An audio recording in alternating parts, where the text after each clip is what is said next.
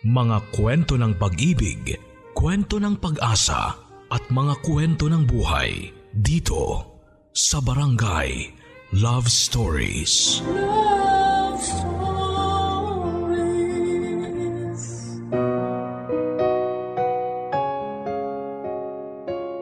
Marami sa atin ang nagtatago sa tunay nating katauhan. Marami sa atin ang hindi magawang sabihin ang totoong tayo dahil sa takot na mahusgahan. Prioridad ng ilan sa atin ang tingin at sasabihin ng ibang tao. Wala tayong pakialam kung anuman ang gustong sabihin ng mga sarili natin. Mahalaga na matanggap tayo ng ilan kesa matanggap ang sariling katauhan. Handa kang ipagpalit kung sino ka. Magawa ka lang tanggapin ng iba. Pero may ilan din namang handang yakapin kung sino sila. Sa simula pa lang klaro na ang pagmamahal nila sa sarili nila. Hindi sila magtatago. Hindi sila matatakot. Hindi nila ikukuble ang totoong katauhan matanggap lang ng ibang tao. Kaya mo rin bang maging katulad nila? Dahil ang kwentong ibabahagi ko sa inyo ngayong araw ay kwento ng isang taong hindi takot ipakita ang tunay na katauhan niya. Isang taong mahina para sa iba pero para sa kanya. Matapang siya dahil nagawa niyang harapin ang katotohanan. Sa kung sino ba talaga siya, alamin natin ang kwento ni Jose. O mas kilala sa pangalang Josie. Dito sa mga kwento ng pag-ibig, buhay at pag-asa sa nangungunang Barangay Love Stories. Dear Papa Dudut Ako nga pala si Jose pero mas gusto kong tawagin niyo akong Josie. Sa kasalukuyan ako'y edad 78 na. Madalas ko kayong napapakinggan sa tanghali sa tuwing nagpapahinga ako sa aking maliit na veranda habang umiinom ng tsaa. Natutuwa akong nakakapakinig ng mga kwentong pinapadala sa inyo. Kaya kahit ako'y naingganyong magpadala ng kwento ng buhay ko sa inyo. Nagpatulong lamang ako sa apo ng kaibigan ko para makapagsulat dahil hindi na kaya pa ng kamay ko na humawak ng kahit na anong panulat, dala na rin ng katandaan. Kaya sana ay mahabaan ninyo ang pasensya sa pakikinig sa aking kwento. Marami akong gustong ibahagi sa inyo at sana ay may matutunan kayo. Kwento ito ng pagpapakatotoo ko. Kwento ito sa kung sino ba talaga ako. Ang gusto ko lang ay mapakinggan ako. Simulan natin ang aking kwento nung ako'y 18 years old pa lamang. Nangyari ang pagkakatotoo ko sa mismong Noche Buena ng araw din ng aking kapanganakan. Ka-birthday ko nga pala si Papa Jesus. Pero mas pinili ng magulang kong isunod ang pangalan ko sa asawa ni Berheng Maria kay Jose. Hindi ko nagawang tanggapin ang pangalan kong yon dahil mas gusto kong Maria na lamang sana ang pinangbinyag sa akin. Matagal kong pilit na niyakap ang pangalan ko Papa Dudut. Hanggang isang araw ay nag-decide akong kumawala na sa aking pangalan. Hindi ko na nakayanang pang itago kung sino ako. Habang masayang magkakasalo kami noon ng pamilya ko, ay nagdesisyon akong sabihin ang lahat. Kaharap ko ang nanay at tatay ko habang pinagigitnaan naman ako ng kapatid kong si Rita na may isang taong tanda sa akin at ang panganay naming si Kuya Marlon. Labing dalawang taon naman ang tanda ni Kuya Marlon sa akin. Napakaingay ng pamilya ko noon na akala mo e bagong taon ang pinagdiriwang namin. Kaya natakot akong sabihin kaagad dahil baka mapalitan yon ng katahimikan na mas masakit sa aking tenga.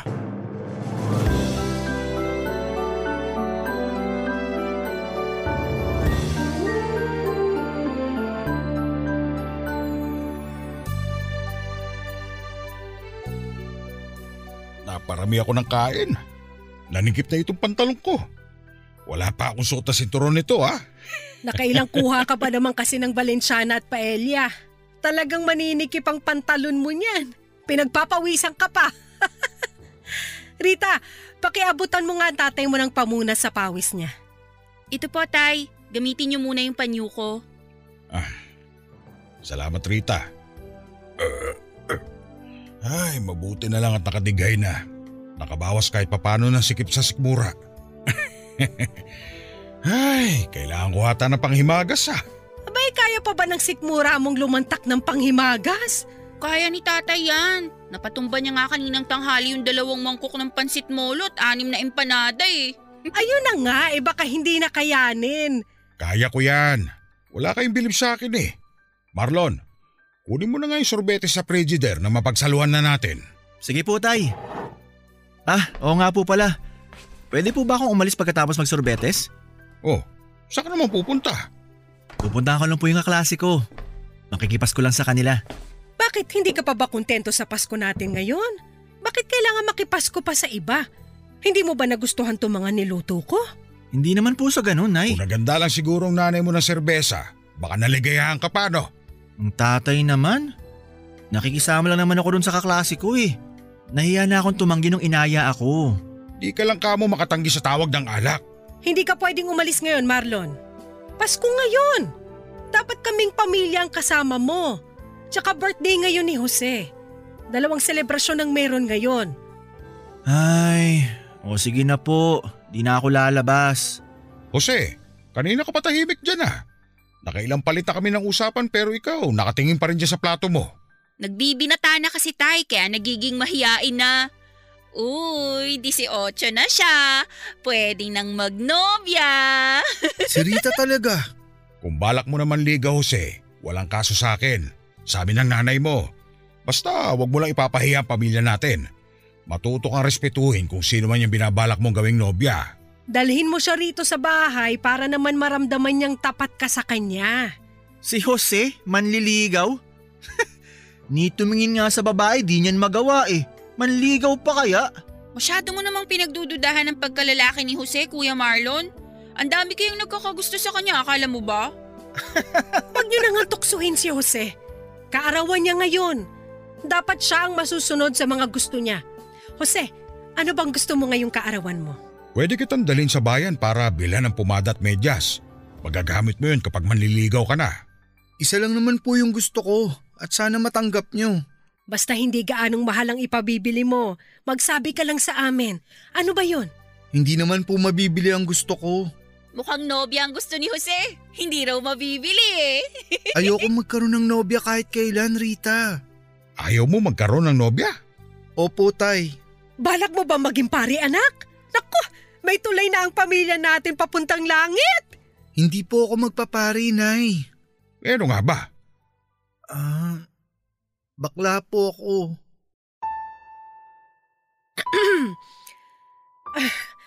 Yung... yung dati nating kapitbahay. Bakla rin yun. May pagmamanahan na ako ng mga napaglumaan kong bestida taling ng buhok. Bakla ka? Akala ko, wala nang sasagad pa sa pagiging palamunin mo rito sa bahay. Meron pa pala. Marlon! Huwag mong pansinin si Kuya Jose. Ituloy mo lang yung pagiging bakla mo para meron na akong kapatid na babae. sa kwarto ka mamaya matulog ha? Para... Sige! Itulak niyo pa sa pagiging baklayang si Jose. Huminahon ka nga, Marlon. Pasko ngayon at kaarawan ni Jose. Wala ho akong pakialam. Mali ang maging bakla. Hindi pwedeng... Tumigil ka na Marlon! Kanina ka pa! Pero tay, bakla si Jose.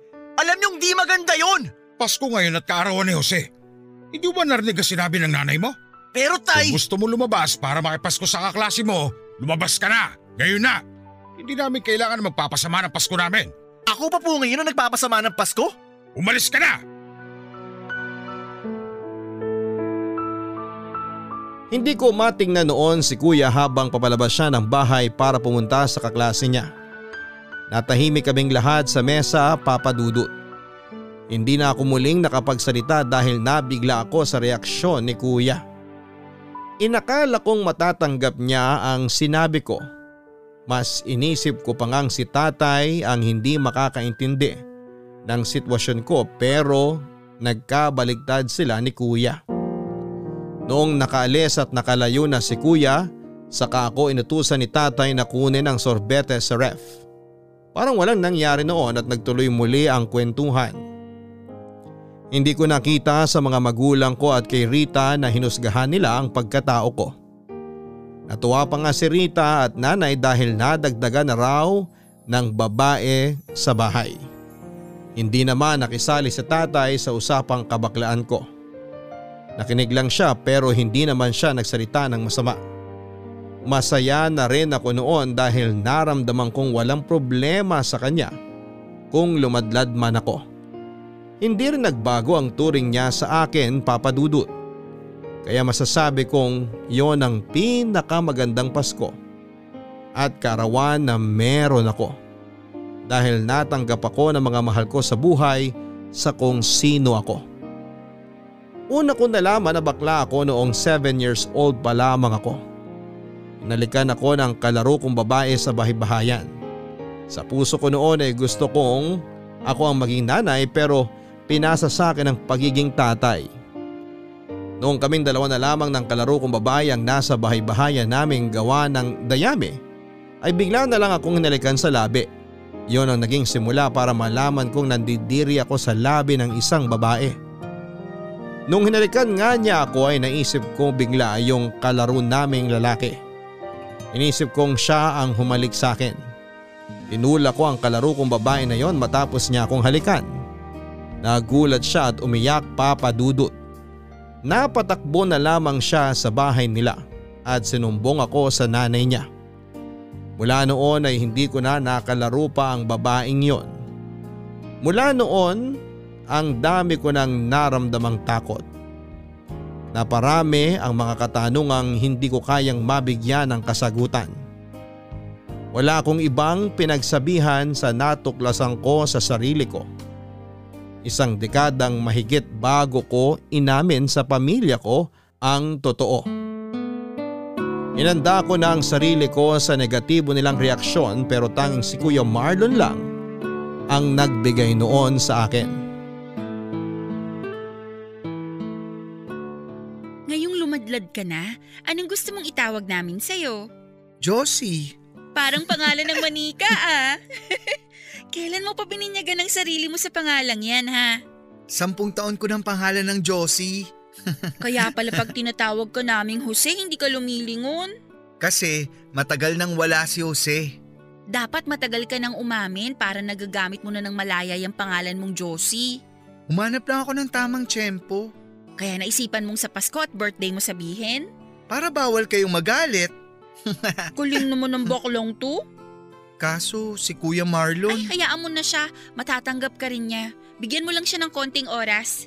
Ilang buwan na akong lumadlad, Rita. Pero di pa rin ako kinakausap ng kuya. Huwag ka nang malungkot dyan. Huwag na lang natin pag-usapan yan. Mag-isip tayo ng bagong pwedeng pag-usapan. Ha? O sige. O siya, lagyan mo na lang ako ng kolorete sa muka. Masusunod, senyorita. May langis ka pa ba riyan? Para saan? Para rito sa crepe paper na pula. Ito ang ipapahid ko sa mukha mo para di ka naman maputlang tingnan. Pwede bang pangkolorete ng mukha yan? Oo naman. Ito kaya ang ginagamit ko kapag gusto kong gumanda. Ah, kaya pala mapula ang mukha mo dati. Akala ko dahil lang sa init. Para kunwari, eh may dugo akong Kastila. Rosy cheeks ang tawag doon. Sa pisngi lang ba ipapahid yung crepe paper? Pwede rin sa labi at sa talukap ng mata. Tapos, saka naman kita pupulbuhan. Parang nakikita ko na yung itsura ko. Magmumukha akong babae sa Japan. Tumpak! Mabuti na nga lang talaga at meron pang natirang crepe paper. Kinuha ko lang to sa barangay hall nung tumulong ako mag-ayos nung pista natin. Baka naman mga yung mukha ko riyan ha. Isusumbong kita kay nanay. Hindi. Matagal ko nang ginagamit to no. Sino naman ang nagturo sa'yo niyan? Narinig ko lang dun sa parlor na pinupunta ni nanay. Kaya bumili ako agad dun sa tindahan ng chino sa kanto. Maganda rin yung itim na crepe paper. Baka naman magmukha kong bangkay kung itim yung gagamitin mo sa akin. Hindi kaya. Mas maputi ka kaysa sa akin. Paniguradong babagay sa iyo yun. Magmumukha kang mataray na mayaman. O sige, sa susunod subukan natin. Pikit ka na para... Ha? Kuya Marlon, anong ginagawa niyong dalawa? Uh, Kuya Marlon, nagpapatulong lang ako kay Josie na... Jose! Walang Josie rito sa bahay. Nagpapatulong lang ako na mag-ayos. Lalabas kasi kami ng mga kaibigan ko mamaya. Bakit hindi ka kay nanay magpatulong mag-ayos? Bakit sa bakla pa? Anong alam niyan sa pag-aayos ng babae? Abala kasi si nanay sa kusina. Eh di hintayin mong matapos. Malaking problema ba yon? Hindi naman, kuya.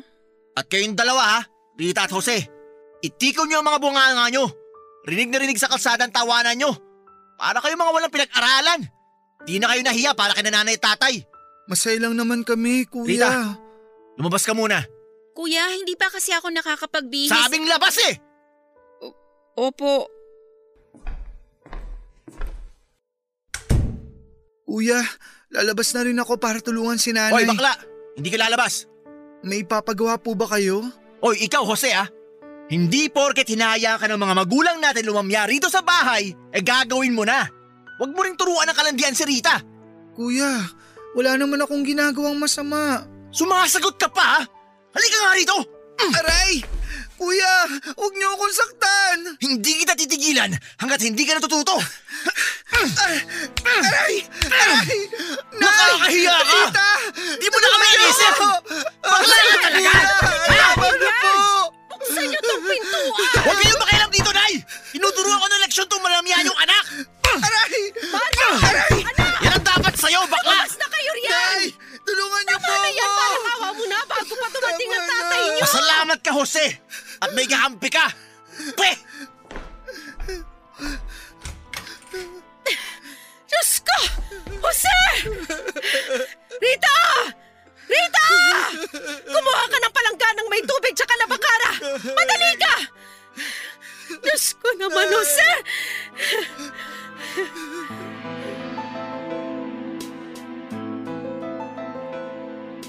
Yun ang unang beses na sinaktan ako ni Kuya Marlon Papadudut. Nung bata naman kami ay hindi siya ganon. Siyang madalas na nagtatanggol sa amin ni Rita dati mula sa mga nananakit sa amin. Nalungkot lamang ako na hindi na niya yon ginawa bagkos ay siya pa itong nanakit sa akin. Naging malaki ang galit sa akin ni Kuya Marlon dahil lamang sa pagladlad ko. Hindi na nga siya madalas noon sa bahay at panay lang ang pakikipagbarkada. Ilang beses na rin niyang nakasagutan sina tatay at nanay dahil hindi na siya pumipirmi noon sa bahay. Hindi ko alam kung bakit ganon kalaki naging galit niya sa akin na pati ang mga magulang ko ay dinamay niya sa galit. Naisip ko dahil siguro magkaiba sila ng opinyon sa pagiging bakla ko papadudot. Wala akong ibang hinangad noon kundi ang maging maayos kaming muli ni Kuya Marlon. Mahal ko ang pamilya ko at masakit para sa akin noon na makitang nagkakasira kami dahil lamang sa pagiging totoo ko sa sarili ko. Minsan naisip ko na sana hindi ko na lamang inamin sa kanila na bakla ako. Sana inilihim ko na lamang para hindi na lamang kami nasirang pamilya. Sinisisi ko tuloy ang sarili ko dahil sa nangyari papadudot. Kapag inaalala ko ang kabataan namin ni na Kuya Marlon at Rita, hindi ko maiwasang masaktan. Pasko ang paborito naming okasyon noon sa kalendaryo dahil buo kami at madalas na nagpapalitan pa ng regalo. Ako ang paboritong kapatid noon ni Kuya dahil lagi ko siyang ipinagtatanggol kapag inaaway o pinapagalitan siya ni tatay. Ako ang nagsilbing kakampi niya. Pero mula noong lumadlad ako ay naging kaaway na niya ako. Kahit nga si Rita ay dinamay niya sa galit niya sa akin. Sinabihan niya si Rita na huwag akong lapitan dahil hindi ako makagaganda sa pagkababae niya. Nasaktan ako na nilalayo niya sa akin ang bawat miyembro ng pamilya namin. Sinubukan ko naman siyang lapitan para magkaayos na kami. Naisip ko na ngang magpakumbaba at amining mali ako sa pagiging bakla ko. Para hindi na siya magalit sa akin. Yun nga lang sa tuwing binabala ko noon nalapitan siya. Inaambahan agad niya ako ng suntok. Naging ganon katindi ang galit niya sa akin papadudot. Parang hanggang kamatayan noon ay kaya niyang dalhin ang nararamdaman niyang galit sa akin. Barangay Love Stories. Barangay Love Stories. Para hindi na ako masakta noon ni Kuya Marlo na itinago ko na lamang sa kanya ang pagiging bakla ko. Tanging sa mga magulang ko at kay Rita ko malayang na ipakita kung sino ako. Hindi ako umiimik noon at lagi lamang nakatungo kapag kasama ko si kuya. Natakot ako makasalubong siya ng tingin dahil paniguradong meron na naman siyang maling makikita sa akin. Malit lang ang bahay namin noon at hindi imposibleng hindi kami magkasalubong ni kuya. Pero siniguro kong makakapagtago ako na parang daga kapag narinig ko na ang mga iyakap niya. Naging maliit ang mundo ko mula nang inamin ko ang totoo sa sarili ko. Naging maliit ang mundo ko dahil sa mga katulad ni kuya na di malawak ang kaisipan tungkol sa mga katulad namin. Laging malakas ang kabugnoon ng dibdib ko kapag alam kong parating na si Kuya Marlon. Natroma na ako sa kanya at kahit nga sa panaginip ay nadadala ko yon. Wala naman akong mapagsabihan kahit kina nanay at Rita dahil baka makaabot yon kay kuya. Nagtago rin ako sa parlor kung saan ako nagtatrabaho bilang tagakulot. Sa trabaho ko noon kahit papaano ay nakakalimutan kong takot ako kay Kuya Marlon. Ayokong sumasapit noon ng gabi dahil ibig sabihin lang noon ay kailangan ko nang umuwi at harapin ang pinakamatinding takot ko. Naghanap ako ng isa pang trabaho na uubos ng oras at takot ko papadudot. Namasukan naman akong tagalinis ng bilyaran tuwing wala akong pasok sa parlor. Pinagsabihan nga ako ni nanay na huwag masyadong bugbugin ang sarili ko sa kakatrabaho dahil hindi pa naman namin kailangan ng malaking pera. Nagsunungaling ako at sinabing kaya ako todo kayod ay dahil may gusto akong puntahang lugar sa bandang Visayas. Hindi na lamang sinagot ni nanay ang sinabi ko at hinayaan na lamang niya ako. Kung si nanay noon ay medyo nangamba sa kalagayan ko, si tatay naman ay kabaligtaran. Natuwa si tatay sa akin dahil dalawa ang trabaho ko. Inudyokan pa nga niya ako maghanap pa ng mas mataas na trabaho para mas malaki ang maihulog ko sa aking alkansya. Kahit papaano ay napawi lahat ng sama ng loob at takot ko dahil naramdaman kong masaya si tatay sa mga nagagawa ko. Kahit sa totoo lang ay pangkubli ko lang noon ang mga pinagkakabalahan ko para hindi harapin ang masakit na katotohanan. Basta tay, kapag pupunta ka sa bilyaran, may libre ka laging isang oras. Sinabi ko na sa amo ko yun. Nako, totoo ba yan? Eh, Pwede ba ako magdala ng mga kaibigan ko? Kahit dali nyo pa ang buong barangay natin. Basta isang oras lang kayong lahat ha. Mabuti na lang pala't nagtrabaho ka rin sa bilyaran. Baka kalibre patuloy ako. Pati sa parlor, tay. E ano naman gagawin ko sa parlor? Libre ang kulot mo sa akin. Ano pa bang kukulutin mo sa akin eh? Wala na nga akong buhok. Mas makapal pa ang buhok ng isang buwang sanggol kaysa sa akin. May pwede akong ipahid dyan para kumapal ang buhok nyo. Akong bahala sa inyo. Libre din ba yan? Oo naman po. Ipapakaltas ko na lang sa sahod ko. Libre ko na yun sa inyo. Ay kung ikakaltas naman sa sahod mo, eh wag na lang. Hayaan mo na lang ako makalbo. Regalo ko na yun sa inyo, Tay. Para naman pag nagsisimba tayo eh, di ka na nahihiyang magtanggal ng sombrero. Problema ko na talaga itong buhok ko eh. Mabuti na lang at hindi nyo namanan ng Kuya Marlon mo. Isipin nyo na lang po kapag namana yan ni Rita. Baka isumpa pa niya ako pag nagkataon. Basta tay, akong bahala sa mga kailangan nyo. Ipunin mo na lang para may pambili ka ng regalo mo sa kaarawan mo. Yun nga ang regalo ko sa kaarawan ko eh. Ang mabigyan kayo ni nanay ng gusto nyo. O siya sige, bahala ka kung ano man ang gusto mo. Oh, Marlon, mabutit umuwi ka pa. Nagkayayaan lang sa pista sa kabilang bayan, tay. Pasensya na po. Anong pinagsasabi mo? Kahit naman walang pista, lagi kang nasa labas.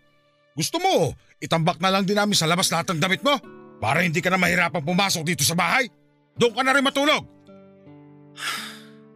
Magpapahinga na po ako. Ikaw ang panganay pero wala akong maasahan sa'yo kundi sakit ng ulo. Mabuti pa tong si Jose. Ano na naman bang meron kay Jose? Maasahan!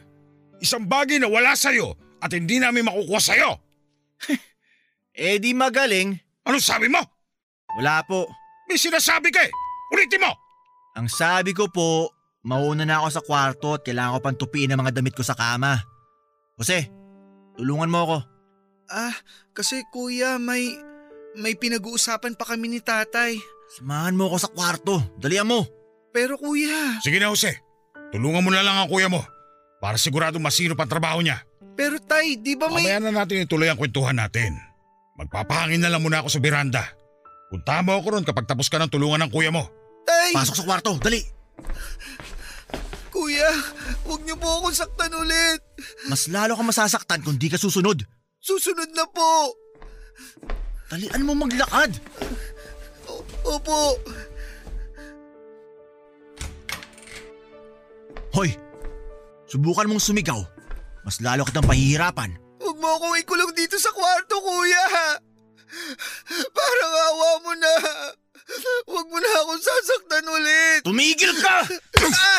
Masyado kang atat eh. Kuya, tama na. Patawarin mo na ako sa kung ano man ang nagawa ko. Basta wag mo lang akong saktan. Hindi na kaya ng katawan ko. Ang dami mong sinasabi! Kuya! Mas lalong lalakasan ko ang mga suntok ko sa'yo kapag di ka tumigil sa pagmamakaawa. Sige, takpan mo bibig mo. Kuya! Takpan mo sabi! Masyado ka nagpapabango kay tatay. Akala mo di ko napapansin? Gumagawa ka ng paraan para ako yung magmukhang masama lagi. Hindi totoo yan. Habang nandito ako, hindi ko hahayaan na walang galos ang katawan mo.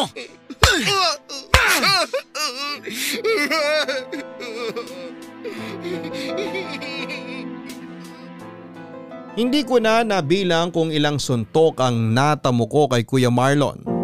Namanhid na nga lang siguro ang katawan ko at nung bumagsak na ako sa sahig ay sakalang niya ako tinigilan. Iningal siya sa ginawa niyang pananakit sa akin at pinagmasdan niya ako habang nasa sahig at umiiyak dahil sa sakit. Naupo siya sa gilid ng kama at saka pinunasan ang pawis niya. Muli niya akong binalikan ng tingin at saka pinagbantaan na kapag nagsumbong ako ay papatayin na niya ako. Naramdaman ko ang kilabot sa buong katawan ko papadudot. Dahan-dahan akong umupo sa gilid papadudot. Binilinan ako ni kuya na doon na matulog sa sahig at huwag nang lalabas ng kwarto. Lumabas siya ng kwarto para kumuha ng ipanggagamot sa aking mga pasa at sugat. Nang makapasok siyang muli sa kwarto ay sa kanya ibinato sa akin ang kinuha niya. Inutusan niya akong gamutin ang mga galos ko at muli niya akong pinagbantaan na huwag lalabas bago siya nahiga sa kanyang kama. Mag-isa ko noon na ginamot ang mga galos ko habang nakaupo sa sahig. Doon na rin ako nakatulog papadudot. Maaga akong ginising ni Kuya Marlon para lumipat ng kabilang kwarto. Siniguro niyang walang makikitang galo sa akin kaya pinagsuot niya ako buong araw ng makapal na damit. Alam kong nakahalata noon sila nanay at Rita pero hindi lang sila umimik. Matapos noon ay ilang araw na hindi umuwi si kuya. Nagpagaling ako ng sugat at nagtanggal ako ng takot habang wala siya. Hindi ko na alam kung kailan siya babalik noon basta ang ginawa ko na lamang na basihan ang tagal ng pagkawala niya ay ang pagaling ng mga galos ko. Aminado ako noon na habang wala si kuya ay naging malaya kong muli at nakaramdam kahit papaano ng kasiyahan. Nagawa ko na mga bagay na hindi ko magawa kapag nasa bahay siya. Nakapagsuot akong muli ng mga napaglumaang bestida ni Rita. Nakapaglagay akong muli ng mapulang crepe paper sa mukha ko. Malaya akong nakapagsayaw sa mga masasayang awitin na napapakinggan ko sa radyo. Walang pumigil na Kuya Marlon sa akin noon papadudot. Sinulit ko ang bawat segundong wala siya sa bahay para muli kong maramdaman ang pagiging Diyosi ko. Ang ganda ko talaga. Kahit malabo pa ang salamin, kitang kita ko ang alindog ko bilang Josie. hmm, parang, parang kulang pa sa pula ang pisngi ko. Asan ba yung langis at crepe paper ko? Ayun!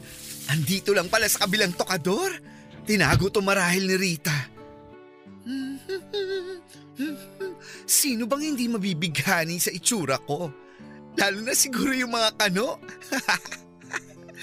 hindi nila aakalaing binabae ako. Kailan kaya haba tong buhok ko?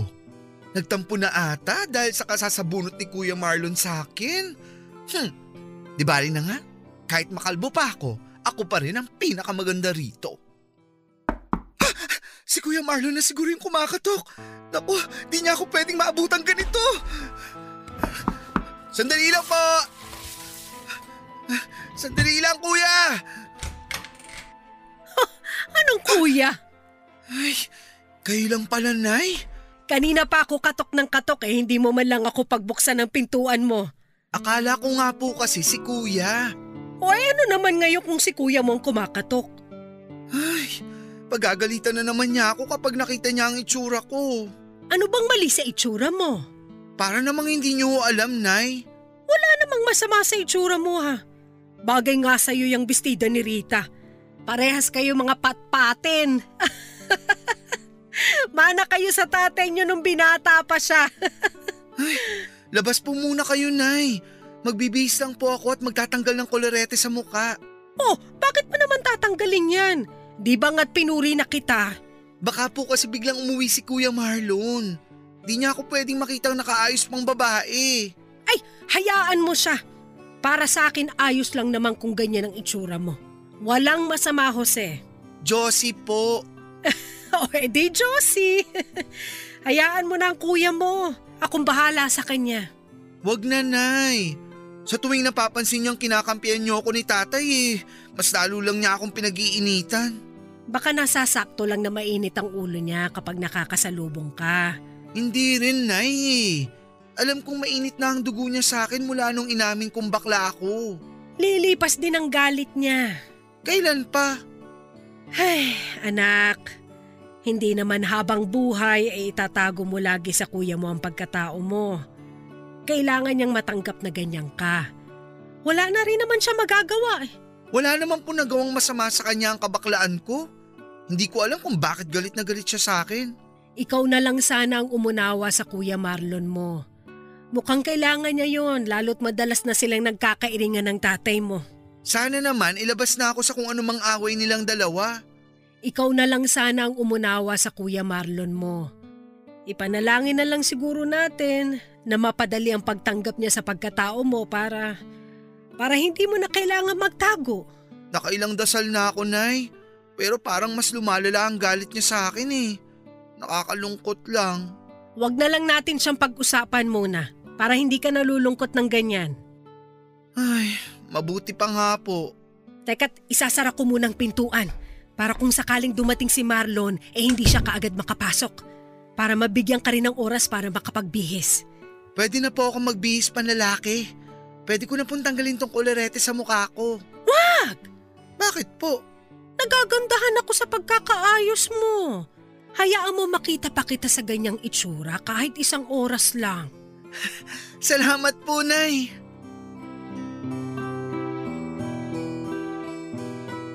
Anak ako ni tatay sa ibang babae, Papa Dudut. Pero tinanggap ako ni nanay na parang anak na rin niya. Tanging si Rita at Kuya Marlon ang totoong anak ni nanay.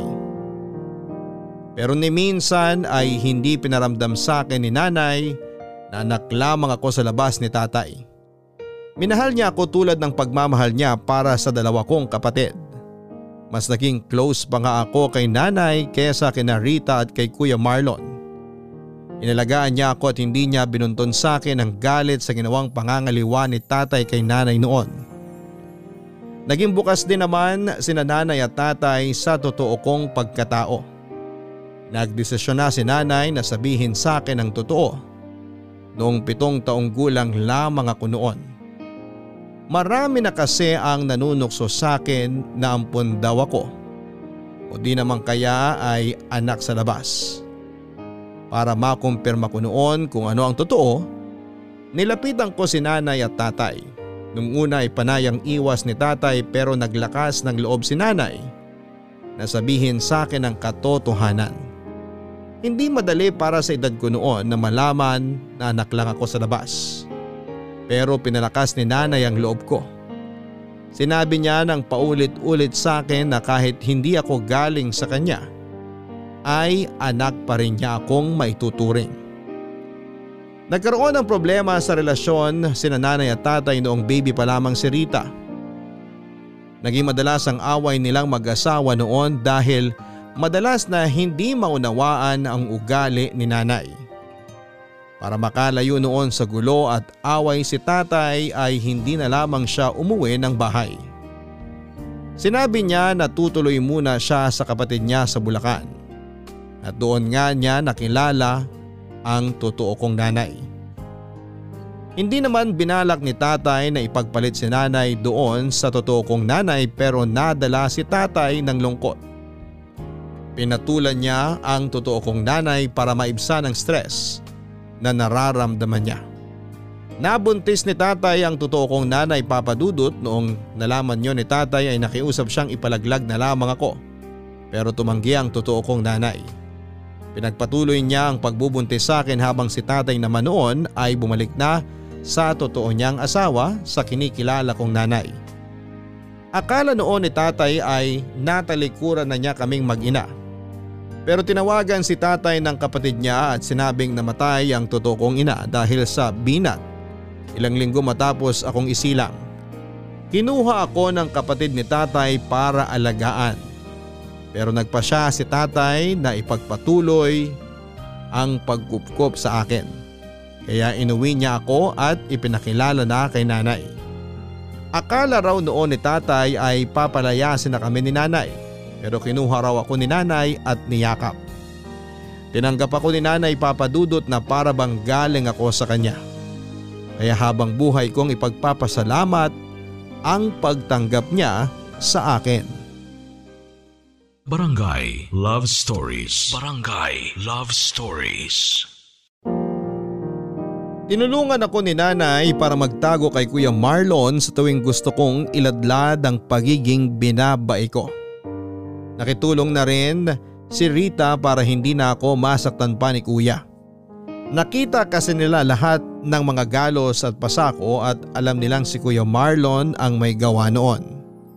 Hindi naman namin inabala pa si tatay dahil ayaw naming mas lalong magkaroon ng problema sina tatay at kuya Marlon dahil sa akin.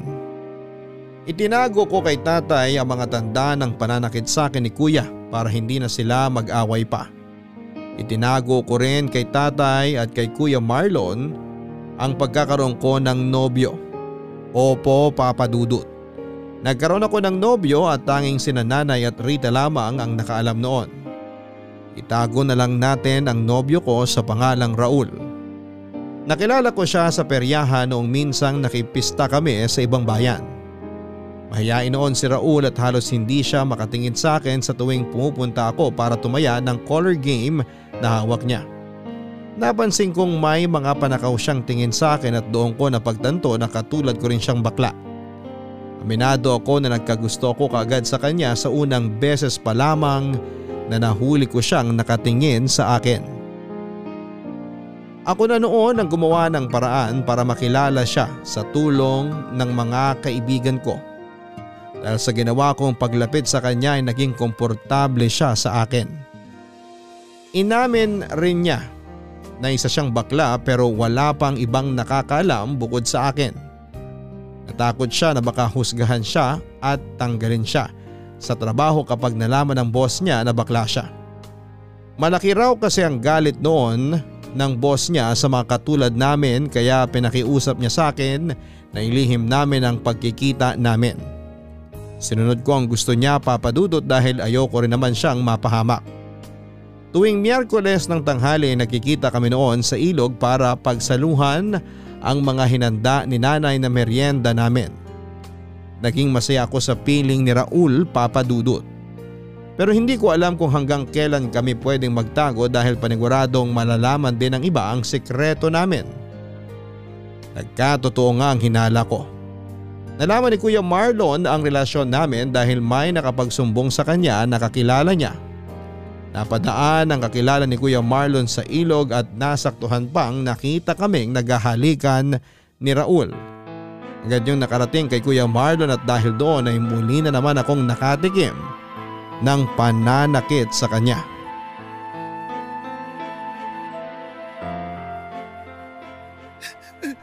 Hindi mo talaga ako binigyan ng kahiyan! Patawarin mo ako, kuya! Patawarin? Nakailang beses na kitang pinatawad sa kamakalaan mo, pero sinagad mo ako! Wala naman akong ginagawang masama, kuya. Gusto ko lang naman maging masaya eh. Hayaan mo na ako maging masaya. At kami ang magdurusa sa ginagawa mong immoral? Walang masama sa ginagawa ko, kuya. Talagang gusto mo ipaglaban ang mali, ha? Mukhang di ka pa natuto sa mga pananakit ko sa'yo dati. Dagdagan pa natin, ha? Ay! Kuya! Kuya, tama na! Ah, hindi! Mukhang gusto mo talagang nasasaktan eh. Halika rito! Gusto mo ulit pumutok yung labi mo? Ha? Kuya! Para di ka na nag-aaksaya ng crepe paper para papulahin yung labi mo. Ako nang bahala! o ayan! Isang suntok lang pala eh. Pupula ng labi mo. Matatauhan ka na kaya kapag inulit-ulit yung pananampal ko sa'yo? Ha? Parang ganito!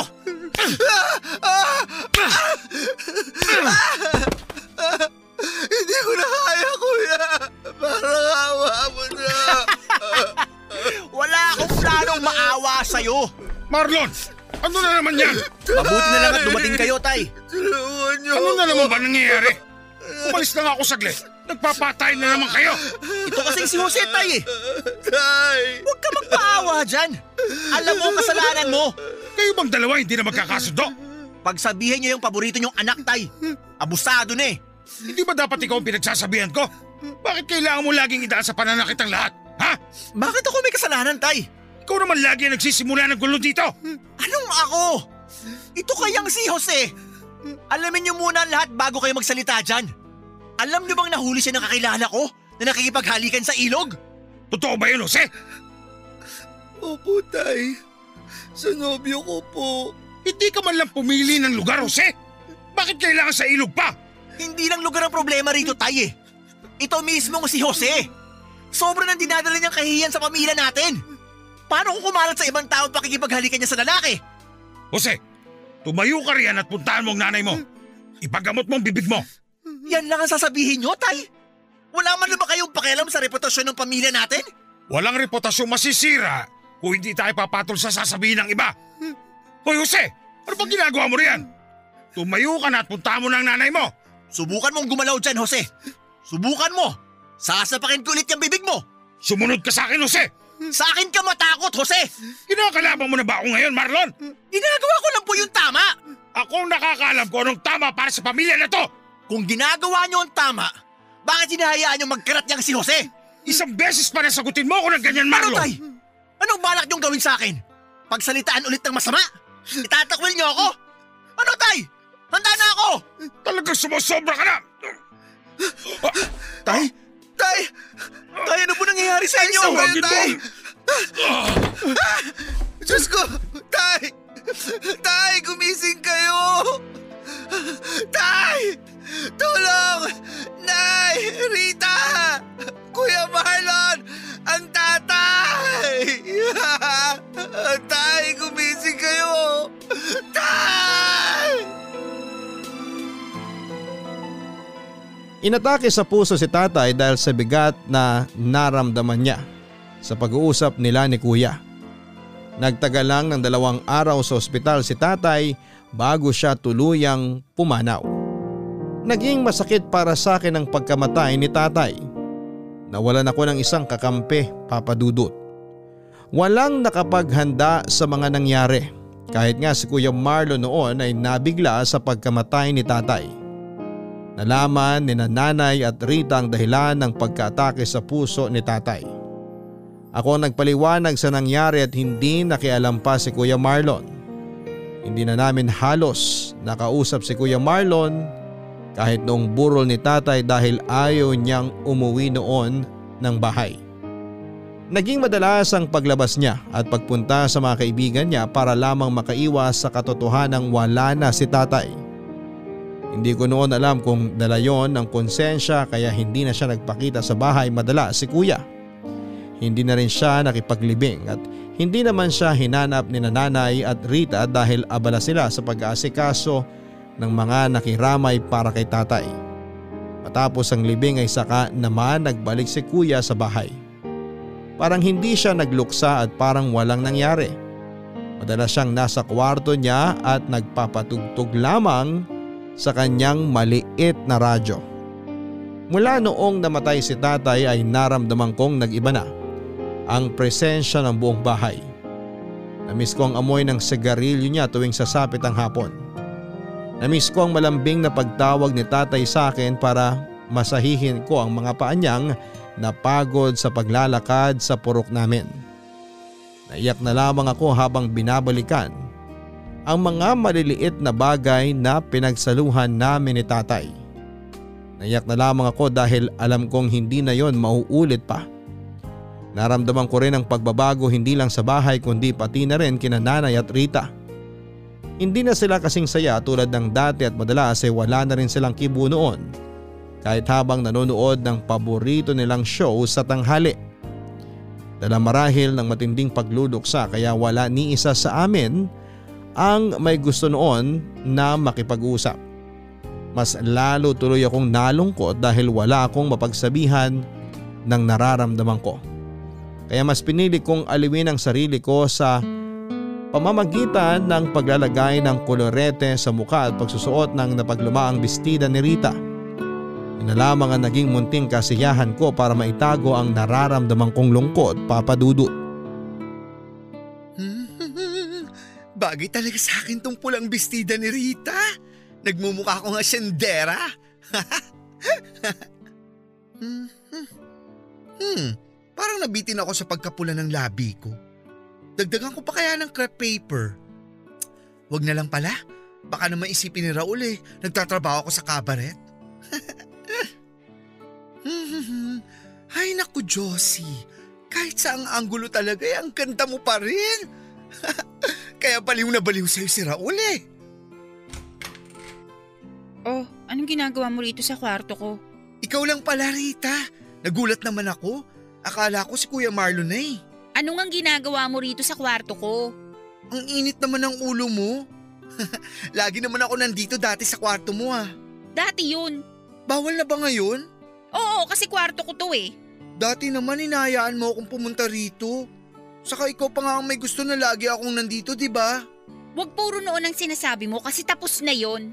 Oh, wag ka na magalit. Sige na, lalabas na ako. Kulang ka lang siguro sa pahinga. Bago ka lumabas, hubarin mo muna yung bestida ko. Ha? Nabibingi ka na ba ngayon? Hubarin mo na kako yung bestida ko. Hiramin ko sana kasi may pupuntahan kami ni Raul. Wala akong pakialam kung may pupuntahan kayo ng Raul na yon. Pero wag mong gamitin ang damit ko para sa kalandian mo. O sige, kung ayaw mong ipairam sa akin tong bestida mo, ibabalik ko na sa'yo. Di mo naman kailangan magalit ng ganyan. Kasi sobra ka na. Lahat ng gamit ko pinapakialaman mo. Pati rin naman gamit ko pinapakailaman mo ha. Di naman ako nagagalit tulad ng pinapakita mo sa akin ngayon. Kailan ko ba huling pinakailaman ng gamit mo ha? Tatlong araw bago pa namatay si tatay. Hindi na ako umulit mula nun. Kaya wala kang karapatang isumbat sa akin yan dahil hindi ko na yun ginagawa. Ang laki naman ng galit mo sa akin, Rita. Dahil lang talaga sa bestida na to? Hindi lang dahil dyan. Eh ano? Lumabas ka na nga lang. Mag-usap tayo, Rita. Walang dapat pag-usapan. Kung desperado kang isuot yung bestida ko, edi sa'yo na yan. Wala na rin naman akong planong gamitin yan. Rita, wag naman tayong mag-away. Lahat ng mga bestidang ibinigay ko sa'yo, ibalik mo sa akin para maibigay ko sa mga kaibigan ko. Pero Rita… Nakikinig ka ba, Jose? Sundin mo na lang lahat ng sinasabi ko. Ano bang ingay ang naririnig ko, ha? Ito kasing si Jose, Nay eh. Ang hilig makialam ng gamit. Sinuot na naman ang bestida ko nang walang paalam. Pumasok pa rito sa kwarto ko nang walang pasabi. Nay, ginagawa ko lang naman yung nakasanayan ko dati. Mali ang nakasanayan mo. Bakit ka ba pumapasok sa kwarto ni Rita ng basta-basta? Wala ka na ba talagang respeto sa mga kasama mo rito sa bahay? Pero Nay… Walang pero-pero, Jose! Mula ngayon huwag kang papasok sa kwarto ni Rita o kahit kaninong kwarto rito nang walang paalam. Opo, Nay. Pasensya na, Rita. Hindi na mauulit. Isang beses pa na makita-kita kita rito sa kwarto ko, sasaktan na talaga kita! Tama na yan, Rita. Halika na sa kusina. Samahan mo akong gumawa ng minindal natin. Opo, Nay.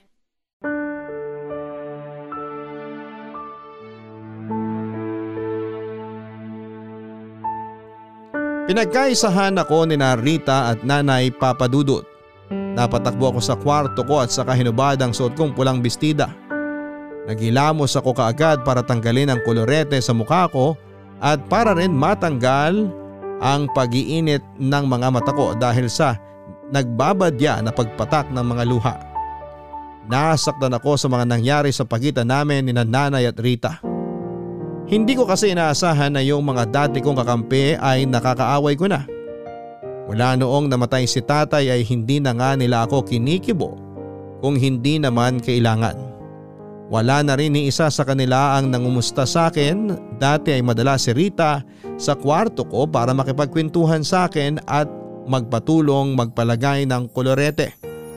Pero mula noong namatay si tatay ay wala na rin. Dati ay inaaya pa ako ni nanay na gumawa ng minendal na pagsasalunghan namin sa lanay pero tanging si Rita na lamang ang tinawag niya. Hindi naman ako manhid para hindi maramdaman na dumidistansya na sila noon sa akin. Mula noong nalaman nila na nagkaroon ng away sina Kuya Marlon at tatay dahil sa akin para bang sinisisi na nila ako dahil sa pagkamatay ni tatay. Hindi ko naman nakitang nagbago sila ng turing kay Kuya Marlon. Tanging sa akin lang nagkaroon ng pagbabago ang trato nila mula noong namatay si tatay. Sinubukan kong makipaglapit sa kanilang muli dahil pakaramdam ko noon ay kaya pa naming ayusin ang problema sa amin. Pero lalo silang lumalayo. Sinubukan kong kumatok sa kwarto ni nanay para tabihan siya tulad ng ginagawa ko noong buhay pa si tatay. Pero sumakit na ang mga kamay ko sa kakakatok pero hindi pa rin niya ako pinagbuksan. Sinubukan ko namang abutan ng pulbos at pulang crepe paper si Rita para maggamit niya sa lakad niya. Pero hindi niya yon kinuha papadudot. Naramdaman kong mag-isa na lamang ako sa bahay. Nawalan ako ng kakampi at pamilya mula noong nawala si tatay. Hindi ko noon maitago ang lungkot ko dahil habang nagluluksa ako sa pagkamatay ni tatay. Naisabay ko pa ang lungkot ko dahil sa pagkasira ng maganda kong relasyon kina nanay at kay Rita.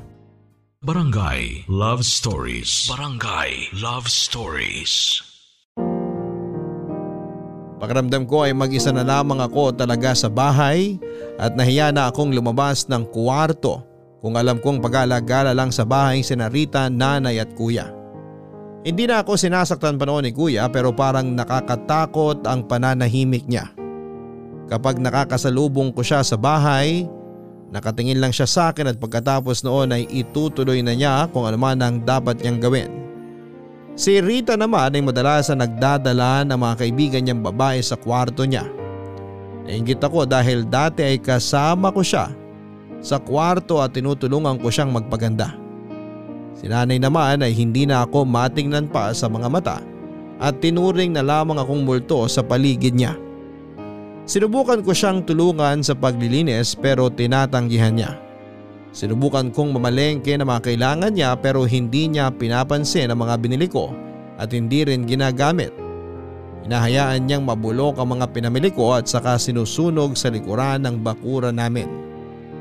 Nakita kong lahat yon at aminado kong nasaktan ako dahil naramdaman kong galit siya sa akin. Ako talaga ang sinisisi ng buong pamilya ko sa pagkamatay ng tatay ko.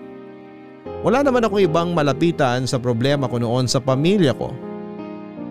Natapos na ang pista sa kabilang bayan kaya umalis na rin ang peryahang pinagtatrabahuhan ni Raul. Kahit sinabi niyang pwede pa rin kaming magtawagan o magsulatan ay hindi ko na rin yon pinanghawakan pa. Naisip kong maganda na rin umalis na siya para makapagsimula na akong muli ng mag-isa. Naisip ko rin kasing mali talagang makipagrelasyon pa ako sa kanya dahil yon ang naging simula ng matinding pagtatalo ni tatay at kay Kuya Marlon. Papadudod simula noon ay sinikap kong mag-ipon para sa darating na Noche Buena at karawang ko ay meron akong ipangahanda. Naging tradisyon na namin yung paghahanda kasama ang buong pamilya pero parang walang balak noon si nanay na maghanda. Kaya naman ako na lamang ang nagkusa. Hindi naging sapat ang kinita ko sa parlor at bilyaran para makabili ako ng panghanda at regalo na gusto ng pamilya ko. Kaya naman sinangla ko ang relong ni regalo sa akin ni tatay. Sumapat na ang perang panghanda ko kaya nakabili na ako ng mga gagamiting panghanda at pangregalo.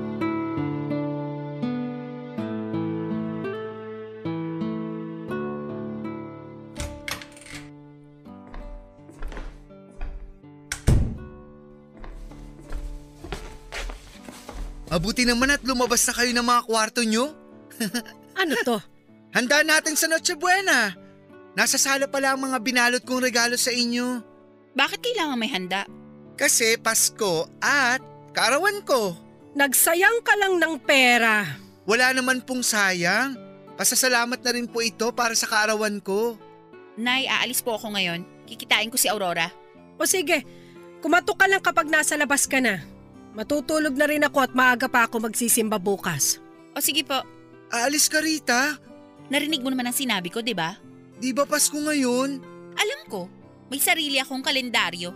Oh, di ba dapat kapag Pasko, magkakasama ang pamilya? Di ba Nay? Maaga ang simba ko bukas. Hindi ako pwede magpuyat para lang hintayin mag alas 12. Hindi naman po natin kailangang hintayin na mag alas 12 para magsalo-salo tayo. Pwede na po kahit ngayon na. Kumain na rin kami ni Rita kanina. Hindi ba Rita? Hindi kami gutom, Jose. Ilagay mo na lang yan sa ref pagkatapos mong kumain. O kaya, ipamigay mo na lang sa mga katrabaho mo bukas. Gusto ko sanang makasabay kayong kumain. Kahit konti lang. Hindi ka na naman makaintindi eh. Ipipilit mo na naman kung anong gusto mo. Kahit pangimagas lang. Bumili ako ng maraming espasol at ube na sorbetes. Magugustuhan niyo yun. Hindi na ako pwedeng masobrahan sa matamis. O editikman niyo po tong binili kong embutido. Wala po tong pasas kasi alam ko ayaw niyo ng pasas. Sumasakit lang ang ulo ko sa pakikipag-usap sa'yo, Jose! Tigilan mo na kami ni nanay. Kung gusto mo kumain, kumain ka na lang. Gusto ko lang po kasi kayong kasama tulad ng dati. Tulad nung nabubuhay pa ang tatay mo? Opo, Sa tingin mo, kaya pa nating maulit yon, ha? Nay, tama Sa na tingin po. mo kapag kumain tayo ng Noche Buena ngayon, babalik na tayo sa dati? Masaya? Panatag? May babalik ba ng Noche Buena ngayon ang buhay ng tatay mo? gusto ko lang naman pong gawin yung nakasanayan natin nung nabubuhay pa si tatay. Alam kong ito rin po ang gusto niyang ipagpatuloy natin kahit wala na siya. Alam mo kung anong gusto namin, Jose? Gusto namin na mabuhay ulit si tatay. Kaya mo bang ibigay yon ha? Hindi. Tama nga siguro si kuya. Ikaw ang salot sa pamilya na to. Kung hindi dahil sa kabaklaan mo, buhay pa sana ang tatay ngayon. Hindi naman ako ang pumatay sa kanya, Rita. Pero ikaw ang dahilan kung bakit siya namatay. Dahil sa pagtatanggol niya sa'yo, nawala siya. Nawala ang asawa ko. Dahil sa'yo. Nay, di ko po gusto yung nangyari. Kung alam lang namin na ikaw ang magiging dahilan ng kamatayan ng tatay niyo, hindi na lang sana kita tinanggap at tinuring na anak ko. Sana hinayaan ka na lang ni tatay na mamatay kasama ng totoo mong nanay. Di sana buhay pa ang asawa ko ngayon. Di sana hindi ko kailangang itulog ngayong Pasko ang sakit na nararamdaman ko. Sana hindi namin kailangan pagtaguan lagi ang sakit. Hindi mo alam kung gaano kami nasasaktan ngayon. Hindi mo alam kung gaano namin gustong mawala ka na lang. Mawala ka na lang sana! Mawala ka na lang! Nay, Tara na po sa kwarto niyo, doon na po tayo. Nay, Huwag mo siyang hahawakan!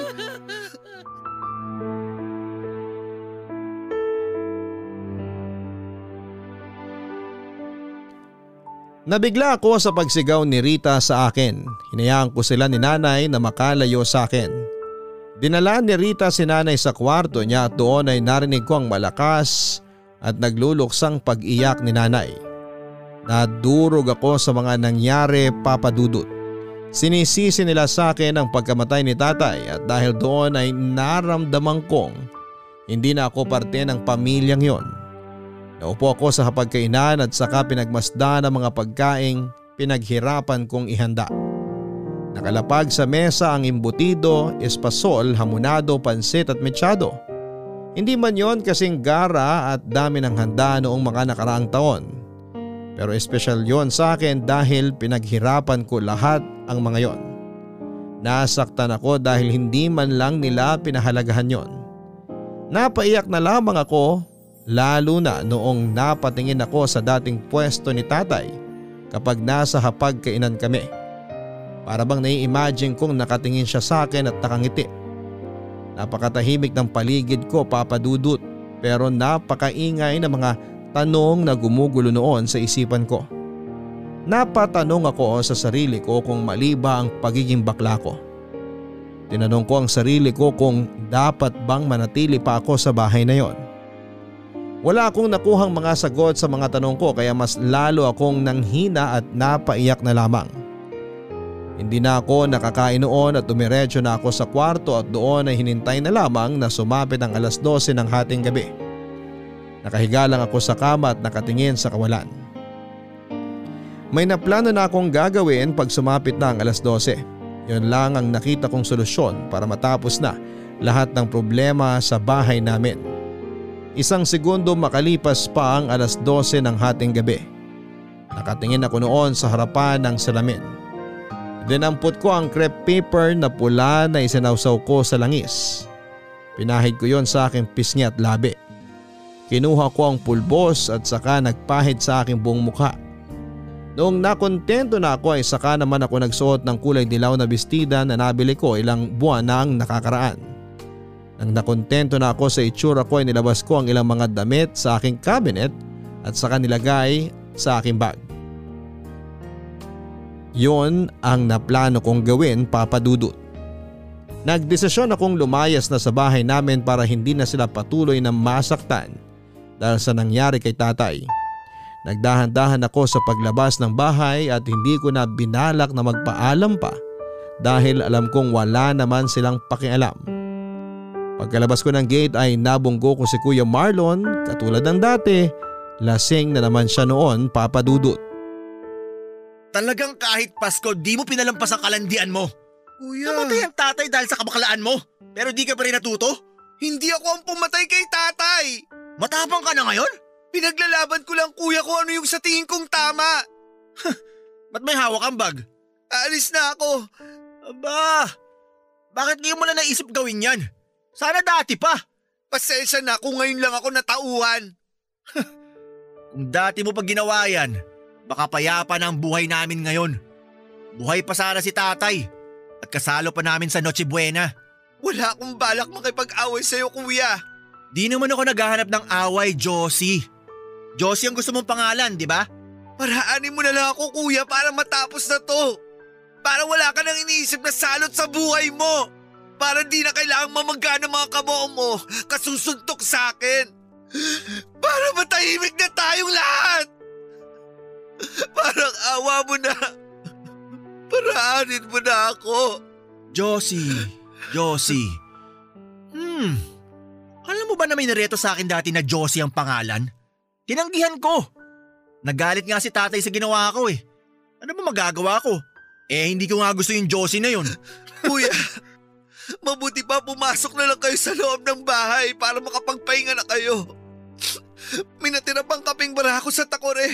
Ipainit mo na lang. Meron pang isang babaeng nireto sa akin. Anding ang pangalan. Morena at malaki ang dibdib. Paborito ng mga kaibigan ko yon. Pero di ko rin nagustuhan. Kuya, Meron naman ako sinubukang ligawan dati. Si Christina. Anak ng dating kapitan dito sa atin. Maganda siya. Maganda si Christina. Siya pa nga yung laging lumalapit sa akin eh. Nagpapadala pa yun ng pagkain kina nanay.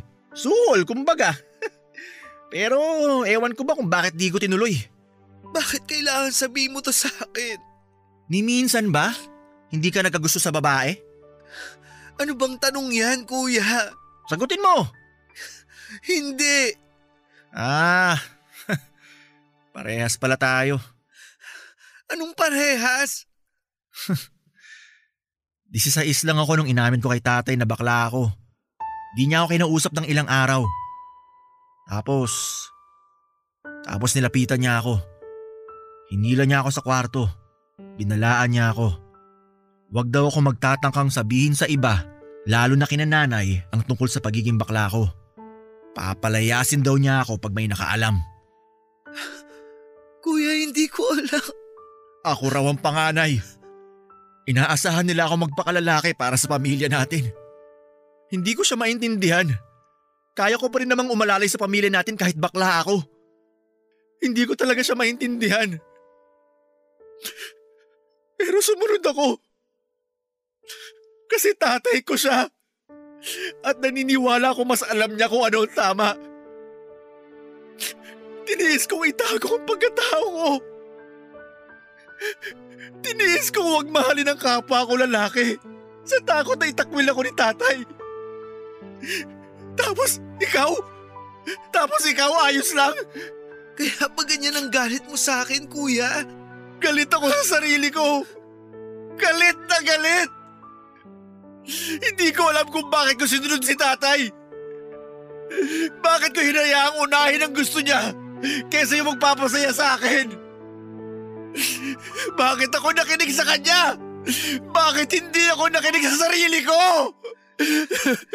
Malaya ka na ngayon, kuya. Wala na si tatay.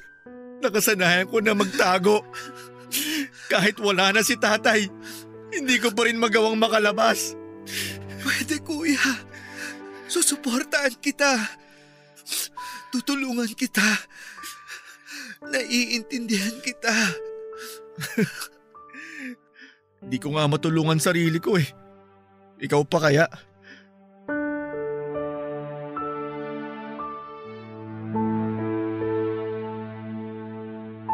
Hindi ako nakasagot sa huling sinabi ni Kuya Marlon.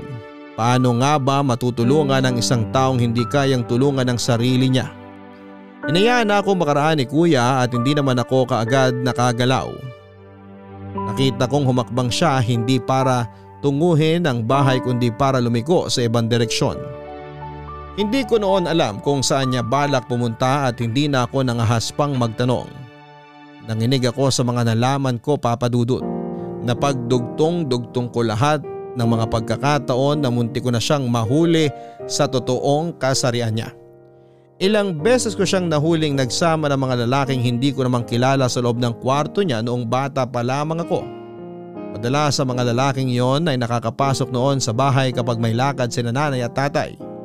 Ilang beses kong narinig ang mga hagikika nila sa loob ng kwarto pero hindi ko yon pinag-isipan ng masama. Ilang beses ko ring nahuli si kuya na hinahaplos ang mga nakasampay na bestida ni Rita sa sampayan. Ilang beses ko rin siyang nakita na mapula ang mga daliri hindi dahil sa sugat kundi mula sa pulang crepe paper. Nawala ang hinanakit ko kay Kuya Marlon na mga oras na yon. Mabigat ang mga pinagdaanan niya kay tatay at tanda akong pagaanin yon dahil alam ko ang sitwasyon niya. Hindi ko tinuloy ang paglalayas at muli akong bumalik ng bahay. Hinintay ko na makauwi si kuya pero nakatulugan ko na ang paghihintay. Pero ni anino niya ay hindi ko nakita. Plano ko noon na samahan siyang magsabi kina nanay at Rita sa totoong pagkatao oras na makabalik na siya ng bahay. Pero hindi na yon nangyari pa. Kinabukasan alas 7 ng umaga ay may nagpunta sa bahay para ibalita sa amin na patay na si Kuya Marlon. Si nanay ang unang nakaalam ng masamang balita. Nagising kami sa sigaw ni nanay at agad namin siyang pinuntahan ni Rita papadudot. Napayakap na lamang si nanay at Rita sa akin habang ako naman ay nakatingin lamang sa taong nagbalita ng pagkamatay ni Kuya Marlon. Nasaksak siya habang nasa inuman. Nagalit daw ang kainuman niyang nakasaksak sa kanya dahil hinawakan daw ni Kuya Marlon ang ari niya.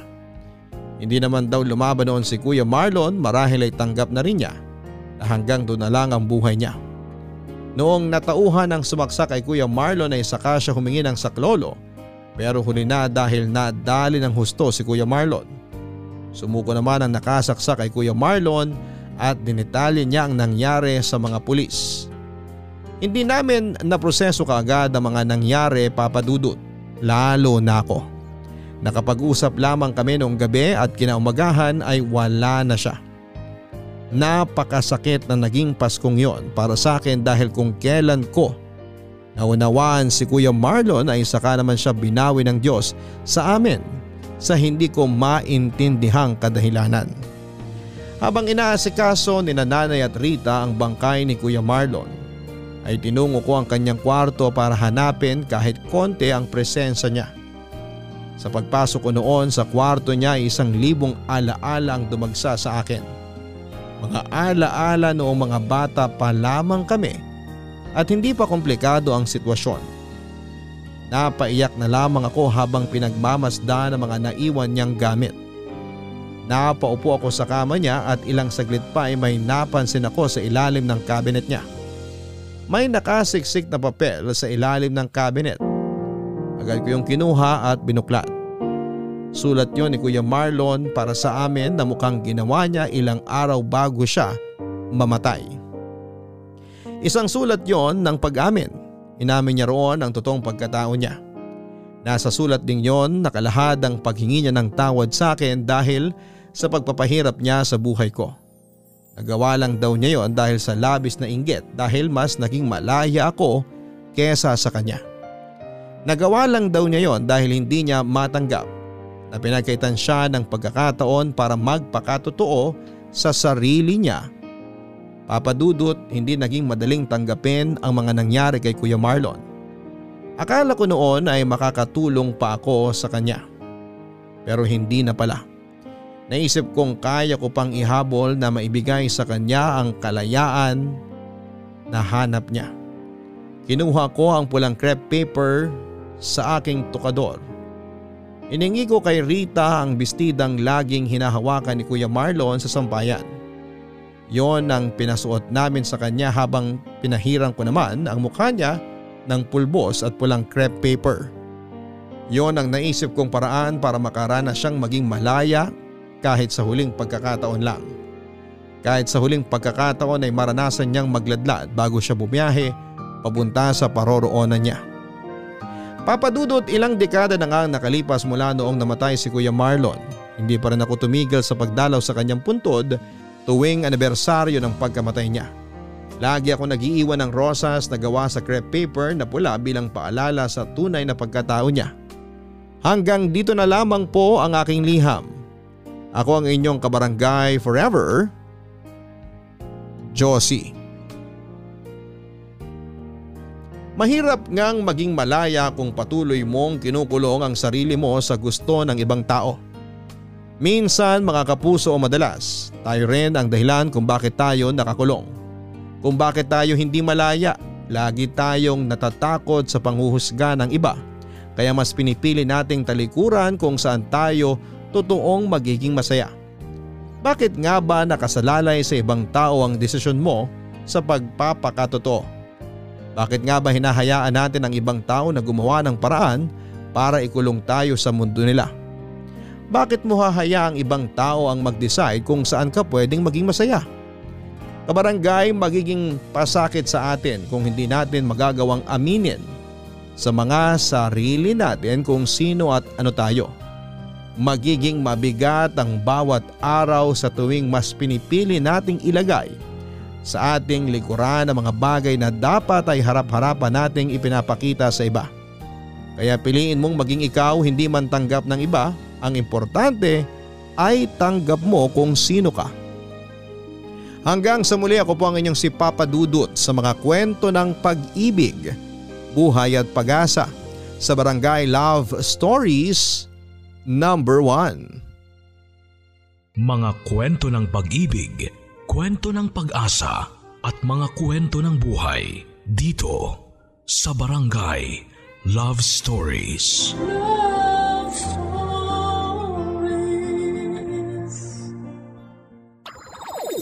Nagustuhan ng iyong napakinggan? Ituloy yan via live stream sa www.gmanetwork.com/radio.